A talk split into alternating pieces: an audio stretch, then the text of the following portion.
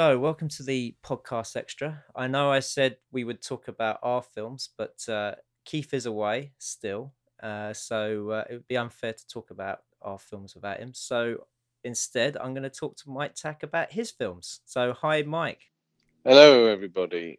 Yeah, it's a shame that Keith Zasbo um, came into power a few weeks ago and he's had to spend a bit of time behind bars. So, uh, you know, he'll be all right. That's it. Enjoy the experience. yes. Yes, okay. Go far away. Okay. Well, my first question for you, Mike, is um, what made you get what what was the one thing that made you decide that you wanted to become a filmmaker? Well, as you know, I came to this very late to the party. I'm the mm. person that turned up when the party was nearly over. Um, and um, I mean, when I was younger, I used to collect, uh, but this is before VHS and everything. I, I uh, had a Super 8 projector. So first you start off on silent films, and then you go, you progress when you get some money to buying the color with sound. So you need a color sound projector and all that sort of stuff. And I, I, um, I had little Super 8 films that uh, I would collect, and then I had a cheap camera. Uh, and at one point, I was gonna. I said to my mate, I said, um, "Can we go in the middle of this forest and I bury you in the ground and you come out like a zombie?" And uh, you know, after got over the shock of it, he was like up for it. But we never got round to doing anything and you know what life's like you know you, you you get stuck into your job and you know you get a girlfriend and all these other distractions and and the the technology seemed to be changing all the time. Every time I thought I got a video camera, I thought, oh, maybe I could do something there. I mean, I went to a filmmaking club for what you know, in local to where I live, and um, there's some guy there actually i remember this distinctly he would make super 8 films and they were like animated but what they were were just his garden gnome collection he would make up these short little five ten minute bizarre stories and there's just gnomes moving like you know one minute they're on the table and then he cuts to it and it's moved further along no, I no, think no anim- i've seen that i think i've probably seen one of those shorts oh I, I, it rings a bell well, he was well known for it. I mean, a lot of these guys were people who had dabbled or been in the industry, and they were hobbyists, you know. Mm. And I do remember there was this critical moment when this new chap was there. I mean, I didn't go very often because most of what I saw was complete shite. But um, this guy, and he says, "Oh, look at this," and, and he shot a test thing, and it was video, and they were like, "Oh my god, this this is." This is the end beginning of the end because this is the very first time you saw some VA, you know, VHS sort of video yeah. shot by an amateur, you know, in this little club, and um, you know, I sort of, I just never got into it. I never had a good story. It's so, so half-assed, you wouldn't believe. You know, there was no drive, and, and I'm a naturally lazy person, so to be motivated to do something, it's got to be quite a powerful motivating force. So what what was that powerful motivating force? Well, this this relates to when I was at Fright Fest one year, um, few maybe four or five years ago, because as you know, we both go every every year quite regularly. Yeah. Um, and um, there was a short that was on there, and it was poorly acted. It was a shit story. It was on the big screen. I thought, oh my God, you know, how did that get on the big screen in front of all these horror fans? You know, and I thought to myself, you know, I've got to, I've got to be able to do something better than that. And I'd had this idea milling around in my head, um, and I thought, because I had an iPhone, just got this iPhone, and then I discovered there's a little app called Filmic Pro, which enabled you to fix the focus and to adjust the exposure a bit like a, a, normal camera would be. Now, bearing in mind, I know sweet FA at this stage about anything to do with cameras, framing, everything. You know, I've got no idea whatsoever. I haven't been to film school or anything like that or read any books. You know, I'm too lazy. So, anyway, I came out and I said, you know what? I'm going to make a short film.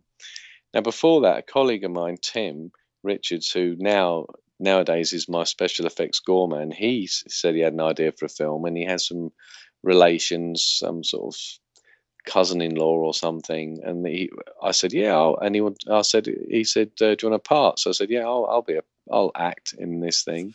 It's like a game show with a zombie head in a box, Oh right. and um, and we went down to you know like when you go to these unis, they have this stage area. Then we were told, oh, we can't turn the lights on, and we can't do that. I mean, me, my approach was, who cares? Do it. If no one and do it until someone tells you to, you can't do it. You know, Yeah. which actually is my mantra today.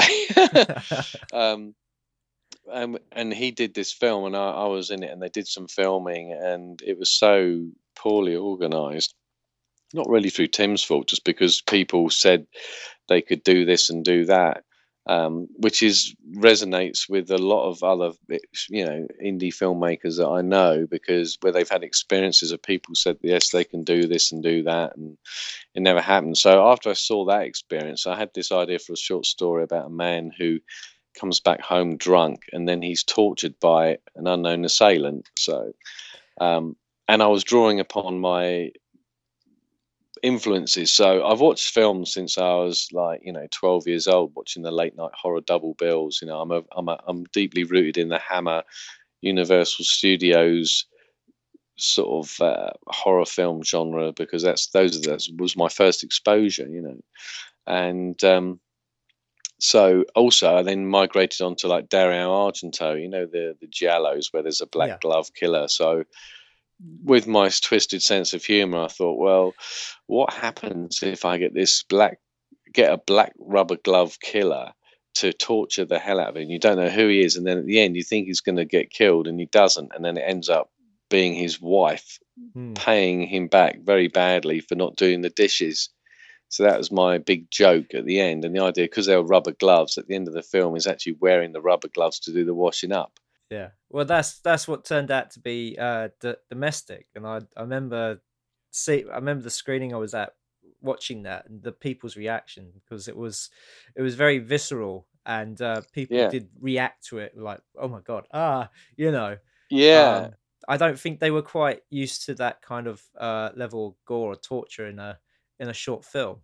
Well, I, obviously, I didn't know this. Um, and obviously, I've been influenced by Saw films and things like that, and Chainsaw Massacre and all that sort of stuff. And I think actually, Texas Chainsaw Massacre, I would say, is the film that I don't watch very often, but I think it's been a massive influence on the way I I I, I always sort of mentally think of things that were really effective in the Chainsaw Massacre, and um, so in this, I have lot. I, I do lots of cutaways to outside of the house when something's going on inside, just to you know, because this is me Yeah. trying to discover how to make tension and and make you know. I tried to put button presser type torches in it, things that also weird stuff. You know, one is flicking an elastic band in his eyeball after he's had his eyelids sellotaped up. I mean, it sounds horrible, but I've never seen that before, and I thought that sounds really bizarre.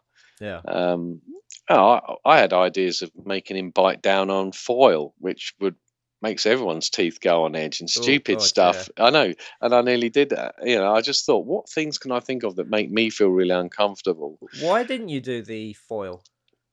Um, I think we had enough because we we got the cotton bud rammed right in his ear, Right. which most people, funnily enough, actually think is one of the worst things in the film. And oh, okay.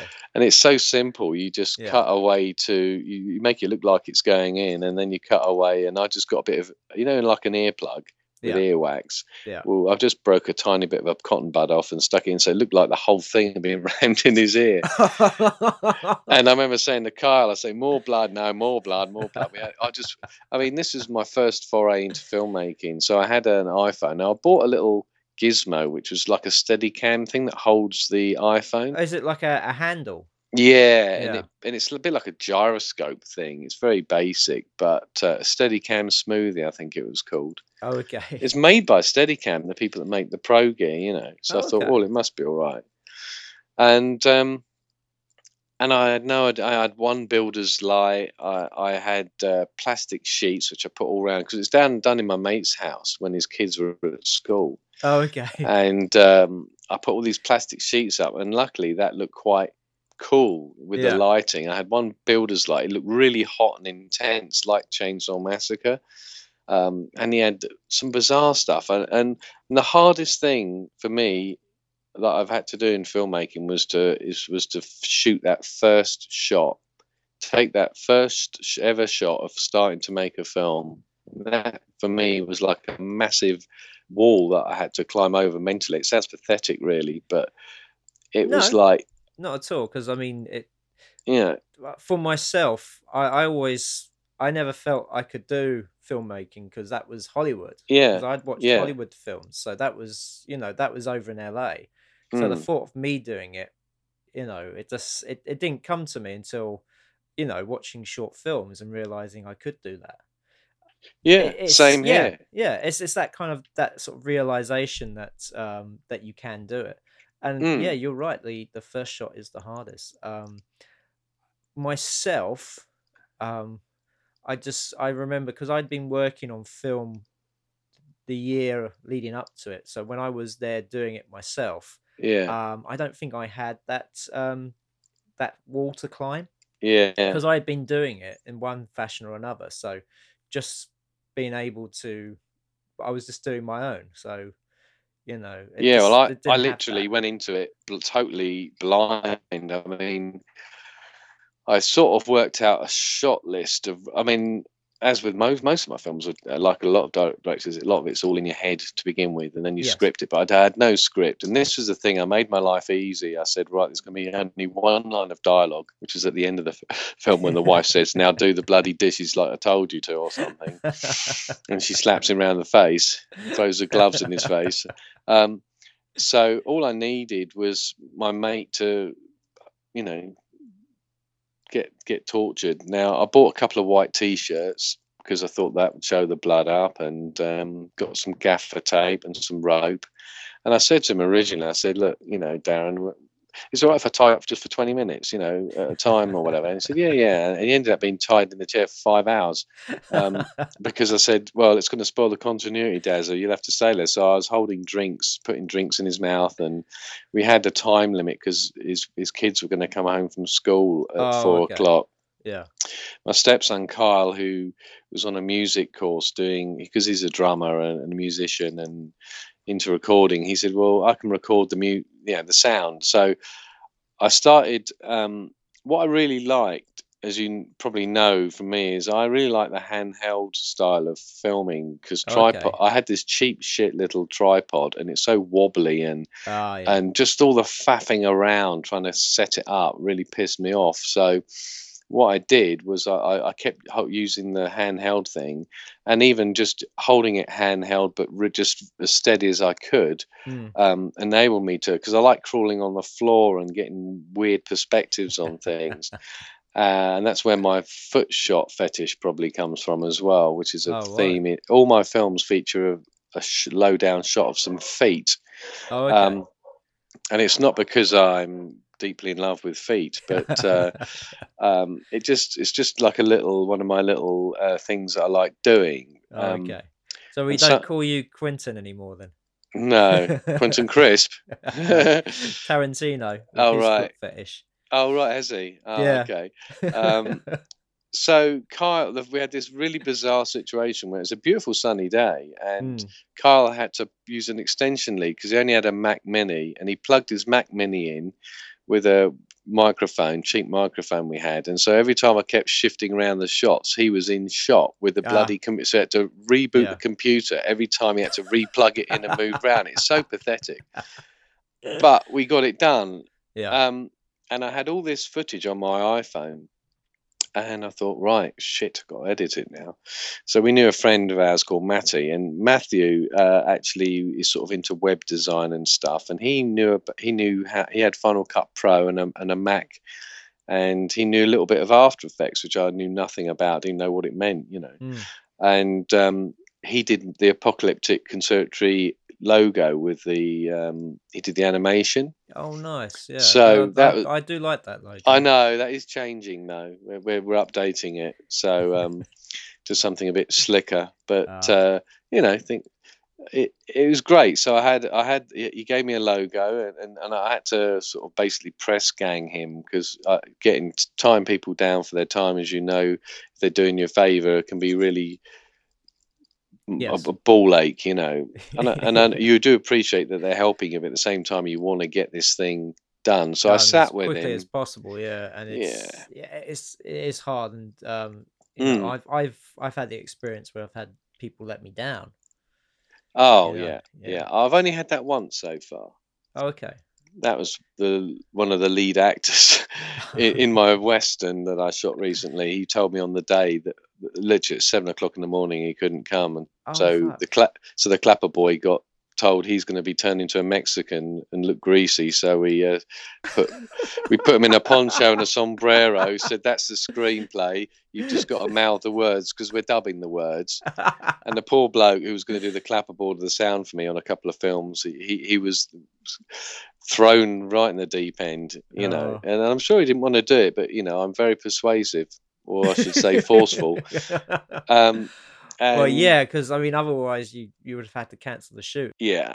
And I wasn't going to do that. especially on the day. That is that is fucking horrible. Well, even more, it was going to be a sunny day, and because Yeah. I'm trying to match footage I shot in the states, like the, the bright sunny, because I'm into cutting it, it's like it's got to look the same, and everything you know, it's like organising. And we'll get Yeah. round to that, but so anyway, the domestic got cut together, and Kyle did the soundtrack, did a great job. It's his first soundtrack he ever did.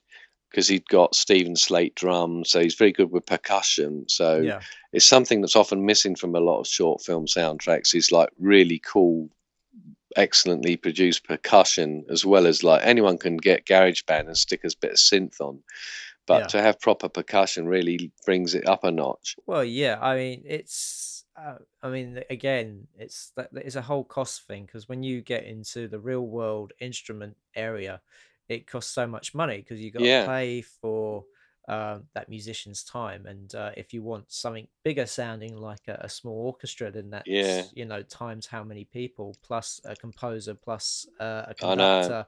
So yeah, you're always sort of looking at, at big money, but there's software out there that can you know emulate it yeah emulate it, and it's pretty good. I've used it on quite a few of my films. Mm. Well, this I'll need to talk to you about that actually. But um, what so what this all what this all conspired to produce was basically I ended up with a short film that was eight minutes long, and then through a mutual friend, Stuart Wright, he he talked to Mark Brown, who ran this little indie cinema night where they'd screen short films, and he it was Halloween that they they had a spare slot and he's and so he said oh yeah give you i'll give you his details because i'd literally finished this film took four weeks or five weeks to get it done start to finish and um that's where you saw it and Yeah. it went Well, I down re- really well didn't it Yeah, Did I yeah, I saw it. Yeah, I saw it. Brown uh, Brainhound. feast on film it was Oh no, that- oh, halloween right. Okay, that's not the Mark Brown one.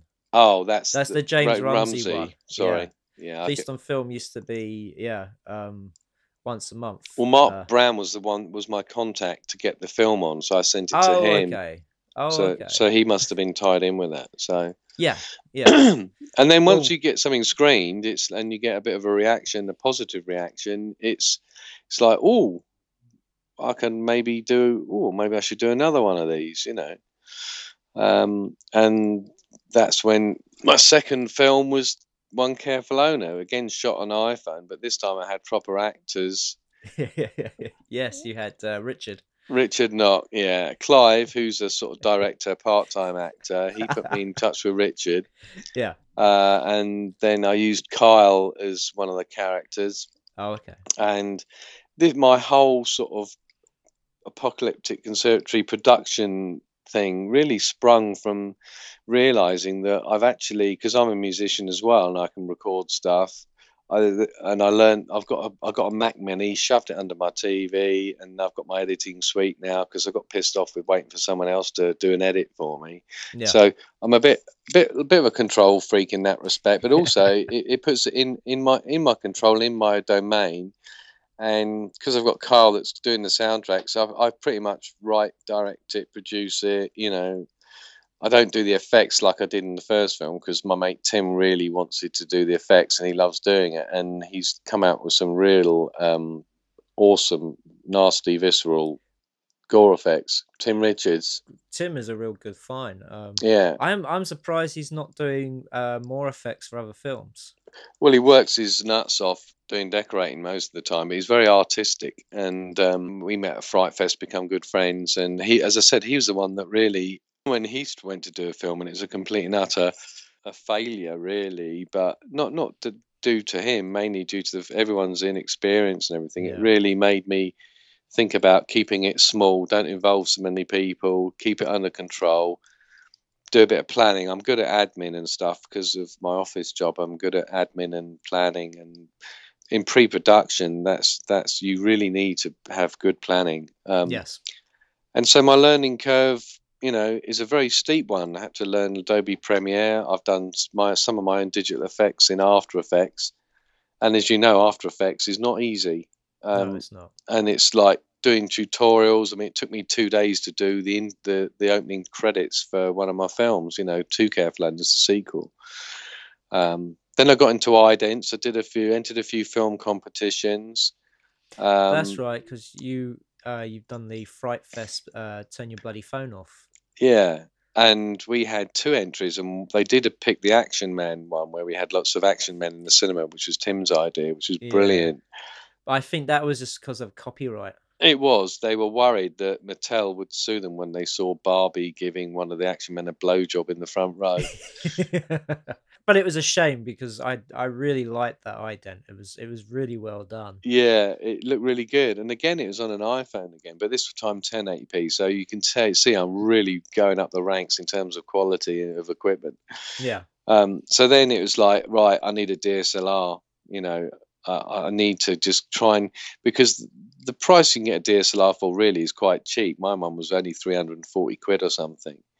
Um, and um, if you want to get exponentially a massive jump in quality, you've got to spend thousands. So the good thing about DSLR is it gives you a really good basic starter benchmark, decent quality um, picture quality, but also it gives you ability to use the the depth of field and some of those really nice things and really start experimenting. So then I learned how to use the camera, stuck magic lantern on it, had to learn about white balance.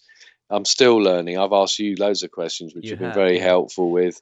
You have, you have, haven't you? I have, I have. You've picked my brains. I have, but, but you know, I, I just want to say, um, from somebody who um, who's owned their own cameras, I had a, a HDV camera, and Yeah. when digital SLRs were starting to be used for filming, I was a bit of a snob. I was like, oh, it, that just can't work. It just, yeah, you know, it's too small a camera. It just, it just won't work. Yeah, And then I got my hands on one, and I was instantly converted because for me it was like film. It was like shooting on film again.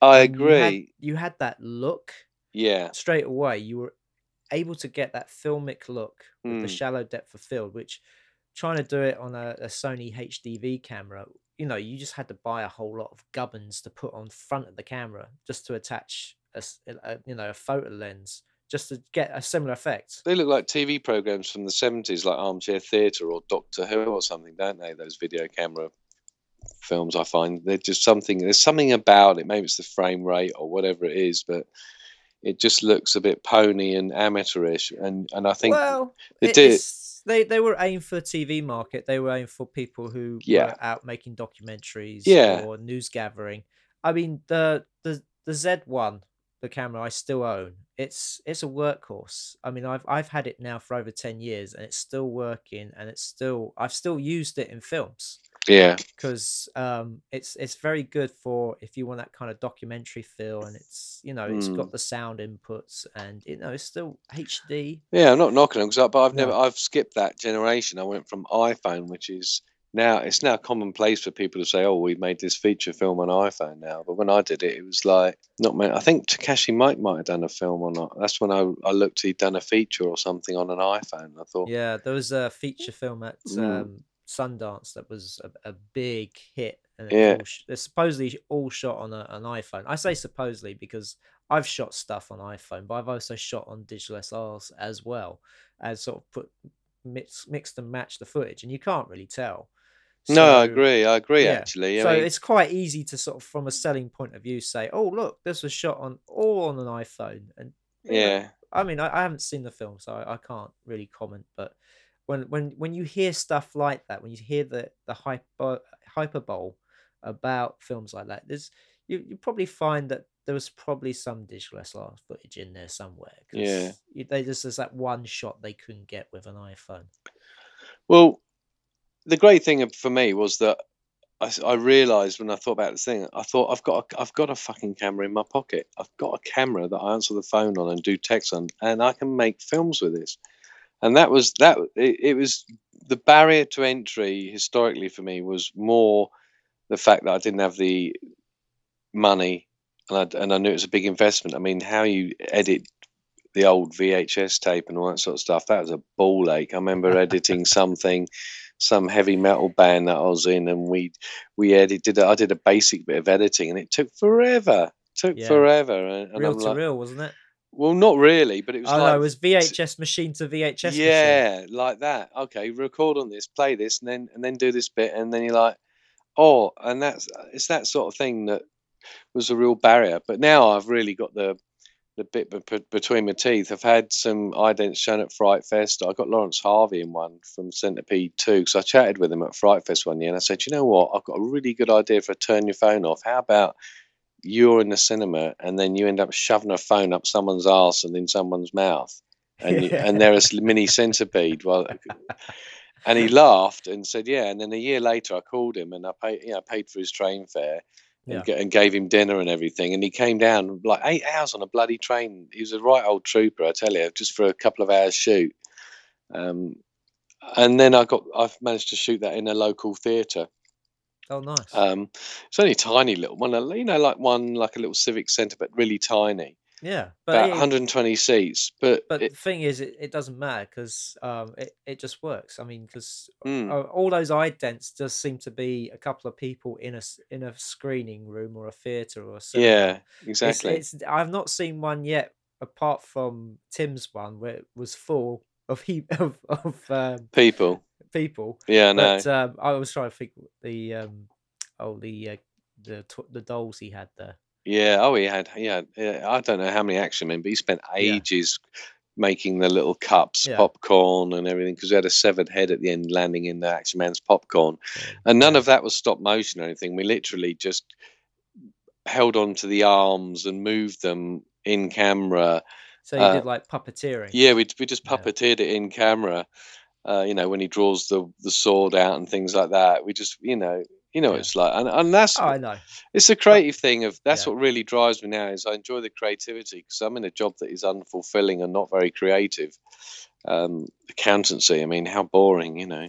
And um, so I like. I've got a bit of a twisted brain in terms of you know. I mean, I don't. I don't really watch that many horror films nowadays. I mean, Fright Fest is like a big splurge, but I tend to watch other sorts of films, but historically, I've watched all the classics when I was growing up. So I, I've sort of got like a big history behind me of the genres, and um, I check out something new. But I'm not the sort of person that would go onto Netflix and watch every horror film on there, whether it's good or bad. You know, You wouldn't want to. There's a, there's some really horrible stuff on there. They, Mm, I, I, as much as I like Netflix, it's always bothered me that the uh, the choice on there is not much. And Yeah. There seems to be a lot of rubbish on there, and anything, and you always, it's always that one film you've got a hankering to watch. They don't have. yeah, and Amazon might have it or something. You know, Yeah. I know it's a bit of a ball ache, isn't it? But um, so anyway, so my filmmaking's progressed, and I did um, enter the ABC's of Death Two competition. I I think I had a really strong entry, really good You idea. did. It was uh, Makeover, makeover. yeah, and it looked the bollocks.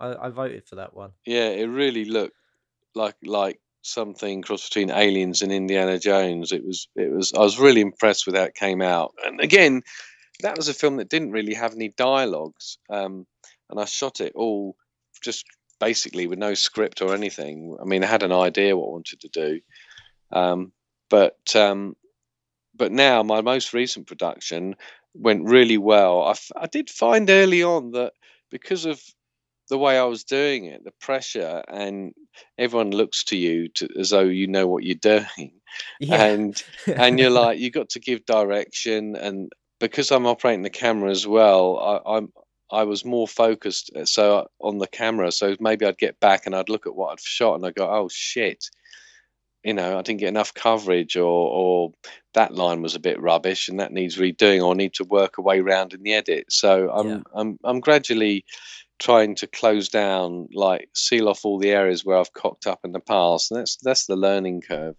Well, la- it is, and the, Mm. the thing is, you you learn from your mistakes, and then you just make more mistakes. Yeah. It's, you know, I yeah, you know, even even myself, I've uh recently looking at stuff I shot, uh, I've gone, oh fucking hell, how did I miss that mistake? And yeah, you just you just have to um editing is, you know, it is telling the story, putting it together, but it's also ironing out the mistakes yeah. working around them. So on my last production, the Red Wolf Pines, um, I had a really good time, and I'd realised up to that point I'd been so stressed out, and with and the shoot had overrun into. I mean, one shoot went till four in the morning. The poor bastards, and and unfortunately, I was ruthless, and I just kept going and kept going and kept going. Was that uh M for makeup? No, well, that Oh, was a late. That was a late one, but everyone knew it was going to be a late one. It was Oh, two okay. careful owners. Well, Richard Oh, Knott was getting right oh, the right ump because we had to do a fight scene. We hadn't choreographed it. They'd been, Oh right. they, it really got thrown together very quickly, and that went on Oh, to like three or four in the morning. And then I had to drop Clive and him off where they lived, and it's like, oh my god, you know. So um, this last shoot pretty much didn't go on later than 11, 11 oh, o'clock okay. um because we were in the middle of a forest in the middle of pitch black with some but i had all the lights i had we got um i mean tim was the one that gets stressed out because it's a bit like nothing nothing nothing happens nothing happens and bang it's all needed at the same time Time, yeah. and um he gets a bit stressed out Yeah, there's a there's a term in the industry for that. It's uh, but it's usually the other way around. It's it's rush, rush, wait. Oh, right, okay, yeah, but in, in, in Tim's my one was the it's, Wait, wait, rush. yeah and um but everyone had a really good time we had a good laugh on it and i had a good laugh and i was more relaxed and because i was shooting it with uh not using the the camera sound because Mhm. everything was going to be ADR'd and sound effects. We just decided because of road traffic noise, we said, fuck it, the whole thing is going to be ADR'd. Yeah. Shoot it like a silent film. I could hear myself when I was playing back the footage giving direction. Whereas before, once when you're shooting, I couldn't give direction. So that No. sort of helped me realize I need to give that direction before I roll the camera if I'm recording sound. Obvious, Yeah, I know, mean, you but you can't. Well, no, it's not obvious. I mean, uh, it, that is a trick that you learn over time, and it's a case of how much direction as well. Yeah. I've been on the receiving end of too much direction. yeah, um i did like an interview where i was talking about uh prometheus before Yeah. it came out so i was saying it's the greatest thing ever yeah. Egg on your gonna use face. that he can't use that No. people would just be laughing at me because it's like Simon Aiken, five stars. Prometheus, Empire Magazine, one. i mean my personal opinion on uh prometheus was that it, it, it was a good idea it's just uh oh dear it It's just fucking boring, really, wasn't it? oh Not enough aliens for my liking. Yeah, yeah. I mean, this is the thing. We were sold on the fact that it was going to be like an alien type film, you know, uh, horror thriller, and it just didn't turn out to be that way. No, But um, going back to my point, so um, I had to say s- certain things, so the director would, you know, he'd go right. What I need to say is this. And I got it. And I'm like, fine. And then he just went on and went on and went on, and he went on for so long it boggles your mind. Yeah, yeah so by the time it was um the cameras rolled whatever i had was gone because i've just been given all this information that i Yeah. didn't need but yeah it's you know you, you learn these things as you go along Hmm. i mean some directors like to talk out when during the action you know if there is sound being recorded Hmm. Well, how do they get away with that one then? well um i don't think they do it over dialogue no, no. unless they um they know they know that they're going to be very cutty so they can sort of say stuff in between the lines Yeah, I've seen that where people just uh, the director will go right now say this line like this, and they'll just say the line, and then right try this now. Well, that's good because what I like about that, and and something I will be continuing, is that it enables you to steer them. If you see something which you really like, Mm. instead of waiting to the end of the take and going, "Yeah, fantastic," you know, that's brilliant. Um, you you could you can actually almost steer them and mold them, and that, and that's quite nice because when I did when I shot Red Wolf, because I've got we utilize actors that who aren't normally actors, mates and things like that, Yeah. and uh, it's like uh, I could have told them right now, climb up that tree, jump off it, break your legs. They would have done it. It- Yeah. The, the amount of you know small amount of power was, was actually quite fascinating to me. The fact that once they're on camera and it's rolling, they would do virtually anything. You know, um, I don't know how that would work with a professional actor. it wouldn't. wouldn't- That's the. It would- I don't it think would they would take too kindly to being steered in the middle of a performance. Yeah. Um, yeah, it, again, it's all about experience and the best time to sort of try stuff. You know what? You should check out a book. Um, um, Clive sort of recommended it to me. It was really good. Uh, I'll be in my trailer by John Badham. I've read it. You read it? Yeah, I got I bought it because I got recommended to by like you said by him to read it. Yeah. It's really it's, good. It's, it's really good, uh, but there's some some great tips in trying different stuff with Yeah. the actors, and it was just, and he just says, well, just use uh, verbs, use actions. So say to the actor before a take, now I want you to do it as if you've got an, an appointment that you yeah, need to get to, yeah, and you just find they might speed it up, or then go, try it now that you've got the rest of the day off. that's that's. I agree. That's a very I, good I've idea. done I've done uh, exercises like that where I took um, scenes from some of my films and used different actors and tried all that, and it was amazing Yeah, the different sort of performances you got from just saying those things. yeah.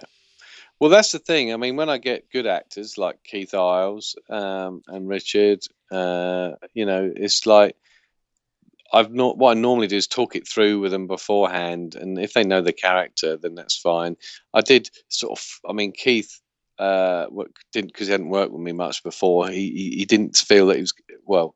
He, he he didn't really seem to know whether he didn't really know whether he'd done good or not, and because I was Oh, probably okay. so stressed, I, I was saying, yeah, that's great, and I said to him, look, mate, I said, you know, if it's shit, I'll say it's shit, or I don't like it, Yeah, but it's I have to say I've I've had that complaint from actors before because um, yeah, they they like feedback. they do. Um, see, the other the other role that the director has is he's the audience. So Yeah. For the for the actor, they they just want to know if they've done good or bad. So as a director, you're the audience member, and you got to tell them. So I found little things like if you pat them on the shoulder or something, or just say that Yeah. was good. If they're female, just pat them on the behind. yeah, no. Nice one. See, I'll meet you in the trailer later on. We can dissect how good you your performance really was and how it can be improved. Yeah. Um, yeah, I, I agree. So it's all these things I'm trying to learn, and, and I, I fucked up on on two careful owners on a little. I had like a three way conversation, and I got my lines crossed a little bit. I sort of got away with it, but yeah. it, I, I've learned from that. So you At know, the end of the day, nobody notices. generally most people don't notice unless it's really jarring. In which case, I, I would have edited it different anyway. I think that um, I do enjoy the edit. I've said before, I don't really Mm. enjoy the shoot. I enjoy the edit, but I really enjoyed the shoot recently. So uh, I think it was, it was quite relaxed. We had a good bunch of people, and we had a good time. You know. Yeah, I mean it's it's the best way to do it. I I mean I've I've I've worked on these shoots where they're a pressure cooker where they literally like right we got to get this done Mm, in this amount of time so let's do you know Yeah. and I I've, I always tend to have my shoots to be a bit more relaxed mm. and I still get the the work done.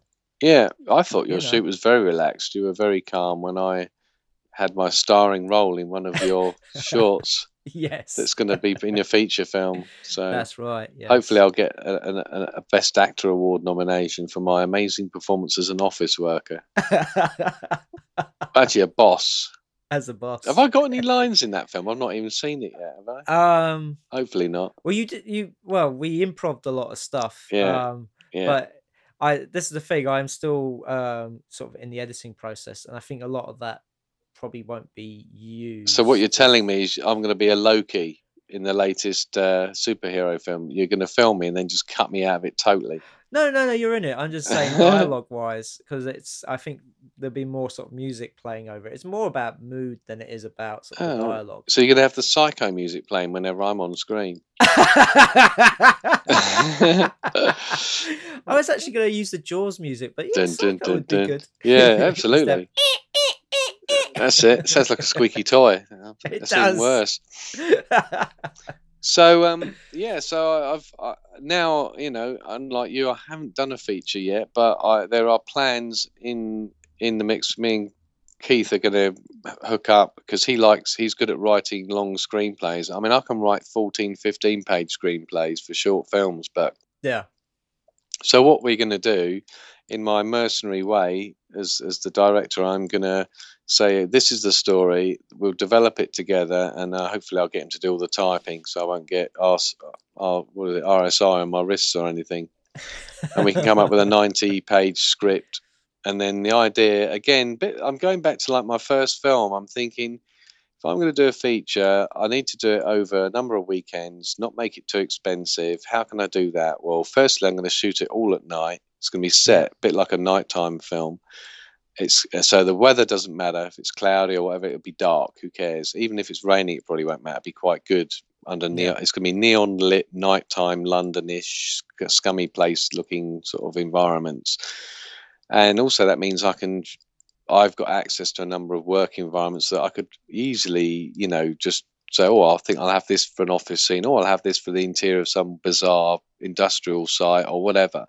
yeah, Um, and then we're going to just chip away at it. A bit like your sort of ethos, where you're going to take lots of short films and put them all into one encompassing feature. It's a great idea because you've not got to get everyone off for two weeks. You've done the real deal, proper film shoot. I have. I've done the three week um, filming. If if anything, I um any advice for you and other filmmakers out there, especially uh, first time Mm. first films, um, the the best thing to do when you're writing a script is uh think of think of locations that you know you can get. Yeah, So if you know you can get them, you'll more likely be able to film there. correct. Because you know, if you're writing uh, a script that takes place in a school, you might not be able to get access to a school, especially for that amount of time. Yeah, So it's you know, it's a, that whole f- ethos about write what you know, yeah, write what you can get. absolutely agree. Yeah. If you know of locations you can get, then just write with those in mind. Mm. Well, that's it. And indie filmmaking is is optimized. I think I'm very good at getting bang for my buck out of my films. I mean, um, I mean, my latest one's a, a period western set in the 1800s that's been shot in the UK and the States when I was on holiday. So, um, and I, that'll all be for about 500 quid. So, know, which I'm, I'm looking forward to that one. yeah, but uh, you know, when I went to the states and that you talked to some filmmakers out there, how much is your film cost to me? And I said, oh, about six hundred dollars. And they were like, what, six thousand dollars? I said, no, six hundred. And they can't believe it because out there, it's a short film is ten to twenty thousand dollars. Yeah. Because obviously, if you paid everyone a decent wage for all the time they spent on everything, editing and music and that, you'd probably yeah, it probably would cost that. Yeah. Um, but I'm not. That's not what I'm about, you know. And sometimes I think you get a different style. That's what I think my movies have, and your movies have. You have your own footprint because of the way you do things, the way you have to adapt to things, and the way that you personally cope with those. And I like that because it's like music. I play guitar, but I don't try and copy anyone. I play my own style. Now, if that's good, shit, bad, or indifferent, I don't. I'm not really fussed. Actually, you Mm. like the fact that it's individual and coming from me Yeah, my creativity. So that's what I get from filmmaking is that even though we're on a budget, I mean, if I had 10 grand to spend, I'd probably just spunk it away on really expensive cameras and end up with a pretty similar looking film. You know, Yeah. but I mean, it's I mean, it, again, it's kind of like what um what you depends on what you're sort of want to put your budget towards. yeah, Because I'm I because I own my own gear and everything. That's Yeah. one cost that I don't have to uh, shell out for anymore. me too. Yeah, Yeah, when I first started, we you know the the budgets were always sort of a grand and over because you had to about two hundred and fifty pounds of that usually would go on renting the camera. mm. So luckily, I, I've been I actually consider myself very fortunate in that I've actually bypassed a lot of all that shit, um, and I've sort of come in when it's actually really accessible. Um, but even saying that, I think I've I've managed to, with all the family assistance and the creative people that I know as mates and stuff, and the fact that I do a shitload of it myself and I like doing it myself. I think I've got a little production company that you know, we, we, we you get it all up on the screen, and um, hopefully they're fun movies, you know, uh, for very no you know no no money. And I get it to go and go away if I get a film screened at film festivals because this is the other this is the dark side of the the amateur short filmmaking process is that there's a hundreds and thousands of festivals now, and it's a lot easier to submit with Film Freeway because without a box, to be quite honest, was a pain in the bowl bollocks. Basically, the way you had to upload a screen, it'd take 48 hours for this Amazon or IMDb, um, you know, uh, coded site to accept it in low res quality. You had to constantly frig around with the file size of your movie. It wouldn't be HD. So when it was being screened by festivals, this was their access to a screener. It would look pony, and and you'd like, oh, what? It's rubbish. But now with without a uh, film freeway, you can just upload it to YouTube with a private link, link it on this nice little page, and it's and the submission process is, is a breeze. Oh, brilliant! It's well, I'll, I'll have to check that out because uh, Film Freeway yeah, is fantastic. I've had the experience of using without the box, but I've not used the uh, digital screener. I've always I've always sent like DVDs out. Yeah, yeah. Well, check out Film Freeway because Film it is Freeway. superb because they uh, they've got it all catalogued. You can search for films where there's no fee. And this is leading me on to my next thing: is that film festivals cost money to put on, And, and, what I didn't realise, you thought to yourself, oh, they must have paid for all these films to be shown at their film festival. Cool, it must be expensive. That's why they justify that ticket price. And no, they don't pay a goddamn penny for any of the films. They're given for free by all the filmmakers, and they don't make yeah. any money. No, they don't make any money at all. I I have to say, we if you want to make money out of films, then the best thing to do is start a film festival because yeah, um, with my feature film Blood and Roses, I mean, I paid up to seventy five pounds to enter the film into a festival, and that did not guarantee me a screening. That just no guaranteed that they would look at it. Well, features, and that's the other thing I'm thinking about. If I do a feature, is the submission fees are going to like triple. Yeah. So you've got to be very clued up on what is a, f- a festival. You really need to understand what audience you're trying to reach. And also, there's a lot of festivals out there that I get the impression there's not a lot of activity on them during the year, and they pop up and you think, hmm, are they doing this just to make a load of money? Not all, most of them are bona fide pucker, you know, yeah, excellently um, well run festivals. I would say most of them are bona fide. It's yeah, just what uh, kind of reach they have because mm. um, some of them you have a big audience and others it's minuscule. Yeah, yeah. So it is like that side of things you're, you're not sure mm. because when you go to without a box and you look at their, their page they're all exactly the same mm. they have mm. like a logo they have their details mm. and how much it costs to enter i mean i always think i wish they would actually change this what i would rather see is that you submit for free and if they accept it you pay a fee pay. I, yeah. yeah, well, then they would lose out on a ton oh, of, of course ton. Thousands of pounds. Well, the St Albans Film Festival reckon they had 850 short film submissions, and they only screened about what 50 maybe. Yeah. At 20 pound a pop. 20 pound a pop. There you go. It's so. going to be a couple of grand, uh, but they are a good festival, and they put all their money into organising the festival. And unfortunately, that is what they need to do. They've got to pay advertising, print off the brochures.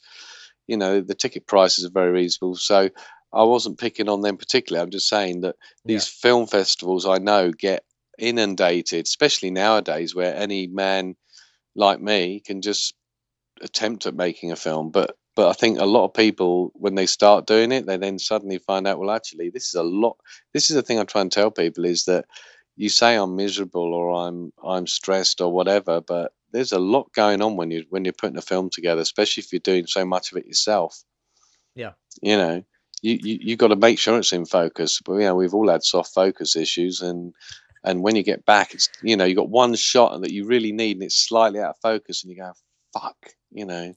Yeah, it. This is why it's good to have a, a good crew on your side because Yeah. then you can delegate that to somebody else. You can delegate like the camera and focusing to the DOP Yeah. and his camera crew and lighting crew, and then you can sort of just concentrate on the directing side of things. But that would take a lot of the fun out of it away for me, though, because I do like visual. well, I mean, you can be like a hands-on director. Yeah, because I think that your vi- they talk about the director's vision and all this stuff. Well, w- without any pretentiousness, I've I've got the film in my head. I'm playing it through like a TV episode or whatever, and that's why I draw upon my camera shots.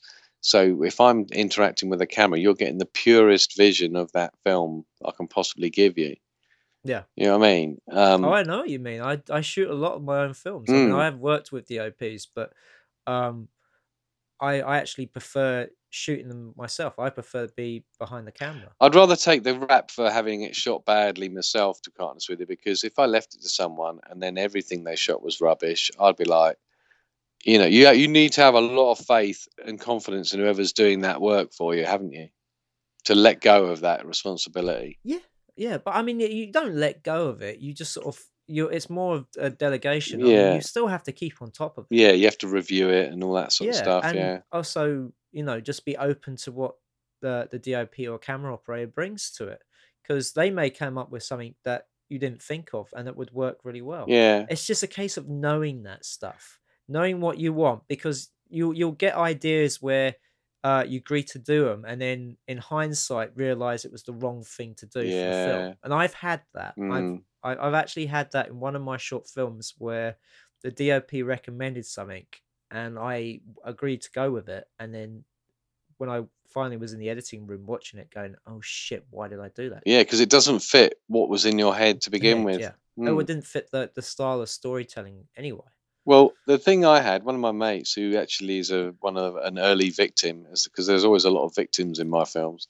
Um, uh, he, um, he, I said to him, "Look, could you want to be the sort of assistant to the director?" Because, and then I just talked to him. Can you get this done? And when I found, once I found I had a consistent person to go to, so where are I? What's the line? What's the, you know?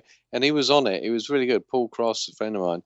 He he did really well, and he was really up for it and that really is probably one of the reasons why it went so smoothly. Apart from the fact I organised it like a bloody military operation, and I sh- and I and I got a more realistic expectation of how long I can shoot for to get what I need. You know, that's Yeah. experience, and Exactly. That really you, helps. You learn how long it uh, takes to set things up. I mean, I always love because I still work on other people's films as well. hmm, I do love the um, optimistic call sheet where it's like, "Oh, arrive at nine. We'll start filming at ten, and we'll be finished by five. And you're going, hmm. Yeah." Uh, I think more realistically, we'll start filming eleven or twelve, and probably finish at eight. Well, I was very lucky to have you uh, recently, wasn't I, on the video shoot where we recorded Yes. the Thing Yeah. podcast, and uh, that was nice because I knew I had coverage. So if I fucked something up, I knew that I had someone who knew what they're doing. And you caught some beautiful slow mo stuff on that camera of yours. Yeah. Um, so that was really good fun. And also, you drove the forklift truck, which had me pretending I was uh, doing a crane shot while sitting on a, on a very wobbly pallet. Um, so it's good to have someone else that can drive a forklift truck. Yeah. So, yeah. No, it's That was it invaluable.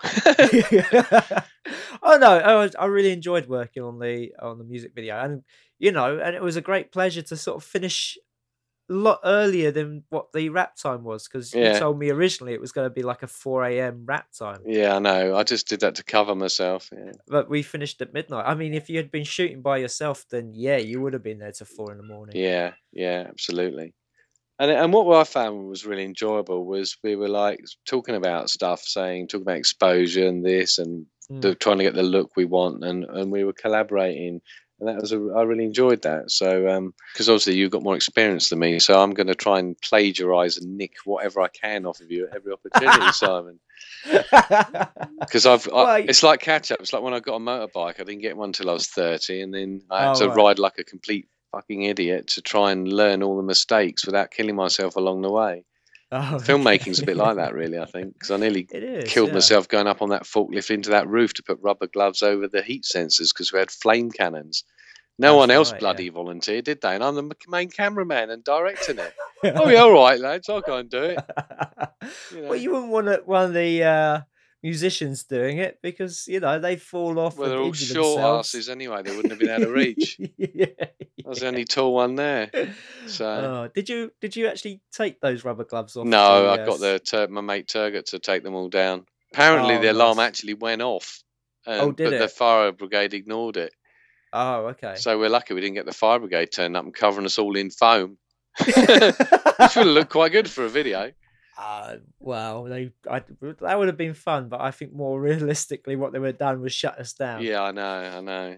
I've only been told to move on once by someone, and that's because I was trying to set Richard Knock on fire in the middle of Oh, a really? field. In the middle of nowhere, this bastard just turns up and goes, Well, I'm in charge. I said, you got permission? I said, No. He said, What are you doing? And I, I looked at the camera, looked up at it, and I was a bit stroppy. I said, I'm filming. What does it look like?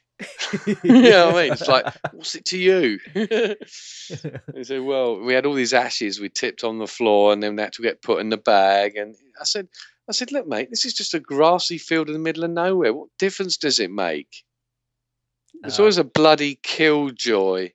yeah, it must have been his grassy field in the middle of nowhere. I got a question for you actually, because I was at this film Okay. fest. You know, Makeover. I shot in London. I actually shot it in front of the Houses of Parliament, for Christ's sakes, at Yeah. half past eleven at night. I didn't have any permits or nothing. I was just wondering if you make a feature film and you film it in London and you don't have the permits from the council, could they put the kibosh on your film? No. They can't. So if you get away with it, you get away with it. Yeah. Good. Yeah, just it's Because I'm not going to get a permit for anything. I know. Um, I was just would say, um, be careful of copyright material. Like, I'm not quite sure what the the rules are because, um, I mean, I always believed that uh, on TV they blurred things out because they hadn't permission to show it, but I also then heard that they blur it out because they weren't given money to promote it. So Well, there's public domain. Public domain is a very interesting subject, isn't it? Well, if this Yeah. public, well, the House of Parliament is in the public domain, but you may not be allowed to go inside and film it. But the well, exterior, exactly, yeah, you know, the exterior you're fine. tourists film the bloody thing every day of the week. What's the difference? Exactly. You know, And also, the end of the day, it's also how you uh, portray whatever you're filming. yeah. So, you know, you were just filming outside the Houses of Parliament. Well, I was That's I was inferring that all politicians are actually demons from hell, but Yeah, um, but you weren't inferring that the Houses of Parliament was a piece of crap No, or anything no, like it's that. Fantastic. just- Yeah. yeah. So it's it's it's so it's like if you have you use like um an iPhone. yeah, I mean, how many times do we see iPhones? That's films? We see true. them all the time. yeah, So you got somebody using an iPhone and they're just speaking into it. That's fine. You make a, a critique about uh, iPhones being like the worst piece of shit ever. Then I think you may have a problem. yeah. I mean, I, I was I'm always worried about ringtones and stuff, and I, I think oh, I'll just invent my own ringtone because you think Yeah. Now, because ringtones is music, it's Mm. considered music, and somebody's written that piece of music or that ringtone, Yeah, and so yeah, that's that's when you you're getting into the proper copyright uh, infringement. Well, I did buy off some royalty-free music to use in the western just at the beginning and the end because a because I couldn't be asked, uh, Yeah. and b because they sounded really cool, and for me to do that would take a lot of time. So I'm very much taking the view nowadays that. Mm, if there's a like there's an Adobe uh, After Effects project for the end credits where I've got like a wolf ripping through the screen, sort of with a claw effect and stuff. I thought that's going to take me, even if I try and make it look good, it's going to take me weeks to do that in After Effects. So I, I went on Fiverr.com, which I have told you about recently, and have, uh, yeah. there's lots of professionals who work in countries where the wages are low, and they'll put hours and hours of creativity into something for you for not a lot of money. And I know it sounds like slavery, but um, they they make they could make the equivalent of a month's salary in a week, so they're not losing out, and you're No. getting what you want, and it, it keeps it in budget, and Exactly, you can improve it's- the looks of your films. You know, and it's something that's you know it, it's been done by other filmmakers. I mean, Yeah. one reason why uh, George Lucas filmed in Tunisia Hmm, was because it was cheap to film there. yeah, It was the same with Francis Ford Coppola filming in Thailand. yeah, it was so cheap to get uh, labor. Yeah, lady know, to- boys as well. Yeah, he could indulge himself quite, quite. Um, yeah, they left that part. get his out in the, money's money's worth. Yeah, Apocalypse Now, ten dollar. Yeah. So um, long time. Yeah, so I'm looking forward. I've got another short, which actually, because I sort of like the horror genre immensely, um, because you can come up with some really twisted, fun stuff. But my next film will be horrific, but not necessarily a horror film. But you know what it is. But I'm not going to talk about it. But it's going to be pretty Okay. uh, goddamn horrible. I have, must admit, I reading the script, I thought it was a real, um, it's a really good script. Yeah. and the the subject matter is, uh, I think you deal with it quite well. Yeah, I mean, it's hard hitting, yeah. but I think you deal with it uh, rather well. Well, that, So I'm I'm I'm looking forward to seeing that one. When you- Yeah, when you're done. absolutely. And it's more of a, it's more like less jokey, mic Tack, nudge, nudge, wink, wink. You know, sort of things where, um, you know, I'm having fun and and with the audience. Um, you know, because because of most because of most recent films, because I do like monster films, and I've got the the allotment, which is about a scarecrow that comes to life on a revenging rampage. Um, uh, and I do love monster movies, but this one is Yeah. more set, in settled in real life. But it will mean, unfortunately, Tim won't have much on the makeup effects to do. But I, I, I will be moving into an area where I'm going to have rehearsals because of the nature, Yeah. sensitive nature of what's being filmed. I'm going to have to have rehearsals and actors that can really do have act, good acting chops so they can support each other. And uh, Richard Knox very good at um, assisting with things like you know like that. He was a dialogue coach for Keith on Red Wolf Pines because he's the only actor, Okay. English actor, who actually speaks with an American accent. Oh, And. Richard loves di- he loves um, he he loves directing actors. He's not really a techie like me. yeah, Um, that's right. but in the same thing, I need to make sure that I I still direct and evolve and develop myself. So it's a fine balance between having some really good assistants and then getting to the point where you're stepping down from which is the prime role of being the director. So that's something that I just want to make sure that I develop myself. But you know, it's, it's good to it's good to learn. I'm learning all the time. You, you we all we never stop learning, do we? we never know Mm. because there's always something new. There's some new technique. There's Mm. um, some new way of acting. You know, there's always things are just evolving all the time. Mm. Uh, you know, as well as the equipment. So yeah, we you know it's you, that's that's one of the things I like about filmmaking is it's that it's always constantly changing and you know you're you're lear- learning new stuff and you can use new techniques and and every sort of move forward there's you know new toys that come into play and then sometimes old toys come back Yeah. into play because they're very useful for these new technologies that's one thing I would say to any budding filmmakers or people are thinking of doing this is that um, don't get too wrapped up in the tech. Don't don't think I've got to have this camera or have this lens or whatever. I think the hardest thing is just getting out there and making something and then going through the process. Once you've been through that process, you start learn, you learn and, get better. And hopefully, my films, each film shows some sort of progress. Um, you know, that's what I, my aim is. That every film is getting slicker and and like script writing, writing a script. I've never written a script before in my life. You know, I had to get Celtx and work out the, how the structure that everyone's used to seeing it in and all that sort of thing. So you know, but it's been delightful. It's been a great learning curve. I've been doing it since September. I started September 2012.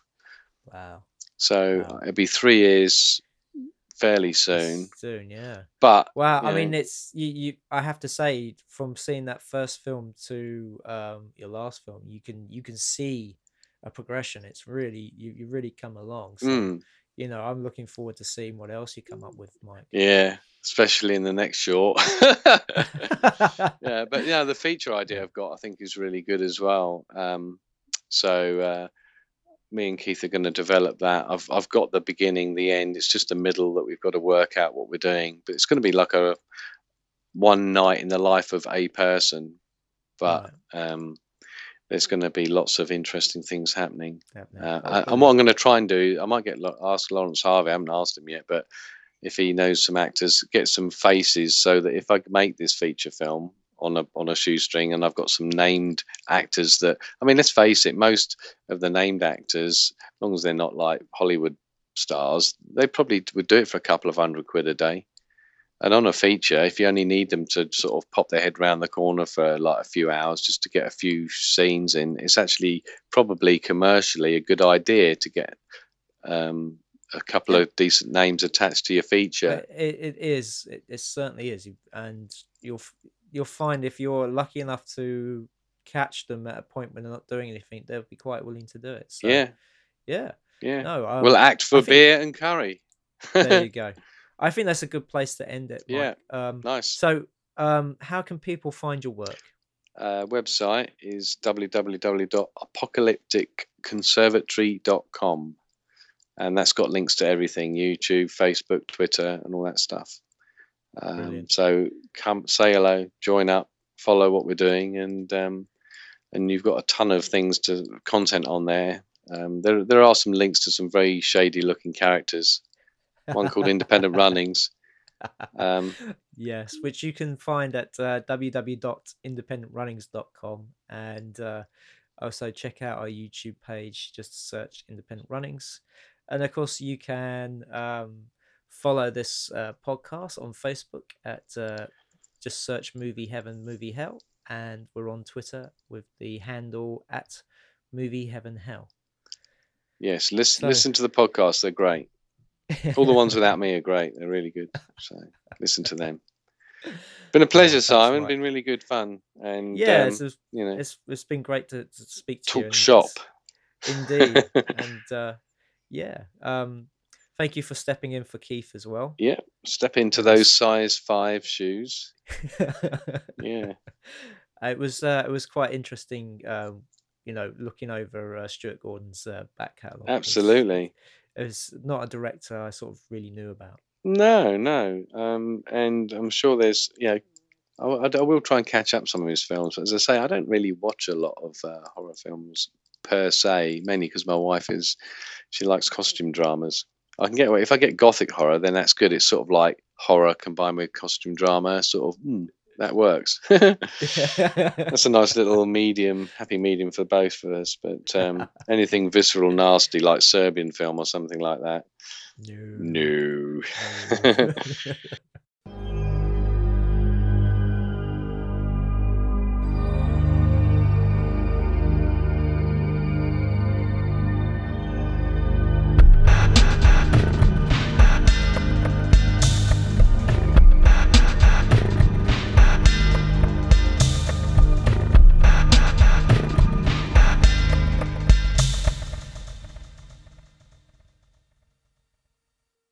But um, yeah, but uh, what did I see last night? Primal Fear with Richard Gere. I saw that, and I forgot about Oh, the right. twist ending with that's Richard. Nor- is it Nor- Norton's? Not Richard Yeah. Norton's. Norton's first. Um, Edward Norton's first Edward Norton, role, and yeah. he was brilliant in that. Yeah, um, Keith sort of recommended that one to me. So Yeah, yeah. it's good. Yeah. Maybe I should make a, my next short. Could we call it Total Fear? Do you think that's a good title? it's a good title, yeah. Maximum Fear. I don't know about maximum fear. Lots and lots of really bad fear. we had like maximum overdrive where uh, do you remember the Yeah. trailer for that with Steven's um I was gonna say Steven Spielberg, but uh, Yeah. Stephen King going, you know what? I've had many people make my um you know films of my books, Yeah. and you know the one thing I've learned, it's best to do it yourself. And you go, was it Stephen? Was it? Stephen, Stephen, get back to the typewriter and leave it to the people that know what they're doing. I enjoy Maximum Overdrive, but only as a guilty pleasure. It's it's not a film that uh, I go back. I must say, I think. I don't know why Stephen King. I mean, Stephen King could write for. He, he just writes and writes and writes. He writes like the the Quran. You know, each novel is Mm. huge, Yeah. and um, a lot of his stories are really bad. His endings are so rubbish. Ending his Oh. films, for the most part, is not very good. I find he's very good character think- I- development and characters. He's superb at that. I um, I'm trying to think because I mean, it- a lot of the, it- a lot of books I've read. Well, I haven't read it, but the thing is, a lot of the books I've read, I've I've always been quite happy with the way they ended. Uh, ends with a giant spider in it. I mean, fuck me.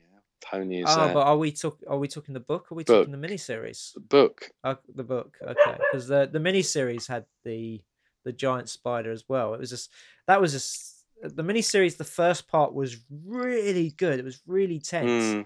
and then the second part was pants. Well, that's that's what I'm saying. Salem's Lot was a good TV adaptation. I enjoyed that Mm, with the Nosferatu gotcha. looking vampire. that's right. But uh, I suppose when you get to the letter K, you could have Stephen King, maybe Well, he's only had uh, as a director. It's only one film. only one. So each one would be movie heaven and hell.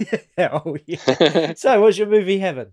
Uh, Maximum Overdrive. What's your movie hell? Maximum Overdrive. Keith, what's your movie heaven? Maximum Uh, Overdrive. I mean, we could do. Um, I mean, we're thinking of doing like special one-offs where you could do one-off Stephen about- King film. Yeah, you could Stephen do like King Steve- adaptation, King adaptations, but then uh, which I can tell you about- now what that is. Oh yeah, what's your favorite? The? Dead Zone, done by Oh, Cronenberg. wow.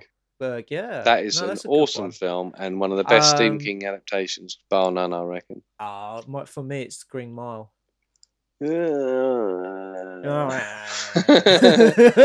Green Mile's good. Bit too Shawshank for me though. Oh, Shawshank! What a Yeah. great I book. mean, there's yeah. and how about the Shawshank as Running well. Man with Arnold Schwarzenegger? Oh, that, that is good. That it's completely. Don't lose your head. it was Sub Zero. Yeah. Now just plain zero. Yeah.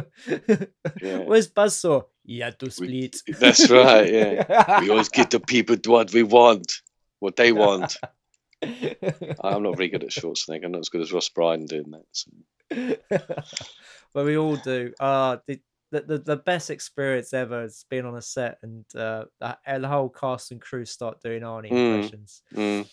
You just got to work on the uh ah, ah, Oh, that's it. Whoa!